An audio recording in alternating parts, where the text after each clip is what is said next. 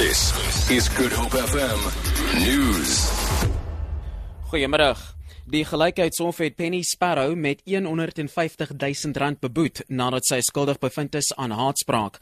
Landroshof Irfan Khalil het in die Gelykheidshof in Scottsburg aan die KwaZulu-Natalse suidkus ook beveel dat die saak verwys word vir moontlike strafregtelike vervolging. Sparrow het aan die begin van die jaar die nuus gehaal nadat sy op Facebook swart strandgangers met ape vergelyk het. Khalil het ook 'n interdik uitgereik wat Sparrow verbied om enige verdere uitlatings te maak wat haatspraak Burak Bafat. Die nasionale vervolgingsgesag en die DA glo albei dat hulle saak oor die herinstelling van byna 800 aanklagte van korrupsie teen president Jacob Zuma kan wen.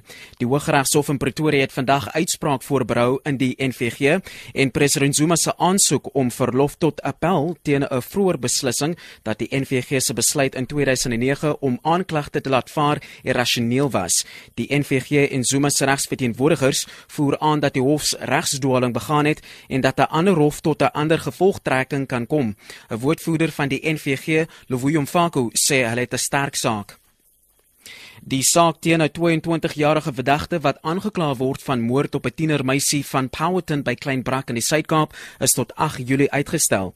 Die verdagte het vandag in die Groot Brakrivier Landroshof verskyn op aanklagte dat hy die 17-jarige Leslie Ann Maya ontvoer, verkrag en vermoor het.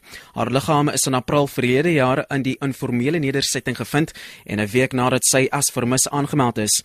Die polisie sê die verdagte kan moontlik ook liewer verbind word, verbind word liewer met die moord op die 15-jarige Bonique Jansen in dieselfde gebied in Junie verlede jaar.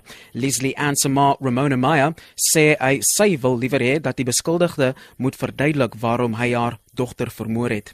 Baie te sê ek voel 'n bietjie beter. 'n bietjie van die las van my skouers af, maar ek sal eers tevrede wees as ek regtig hoor waaroor en hoekom dit gedoen het. En as hy erken dat hy dit gedoen het. Burgemeester van Parys sê die ongekende veiligheidsmaatreëls is in plek terwyl die stad gereed maak gereed maak liewer om die eerste kragmeting van die maandlange Euro 2016 sokkertoernooi aanbied.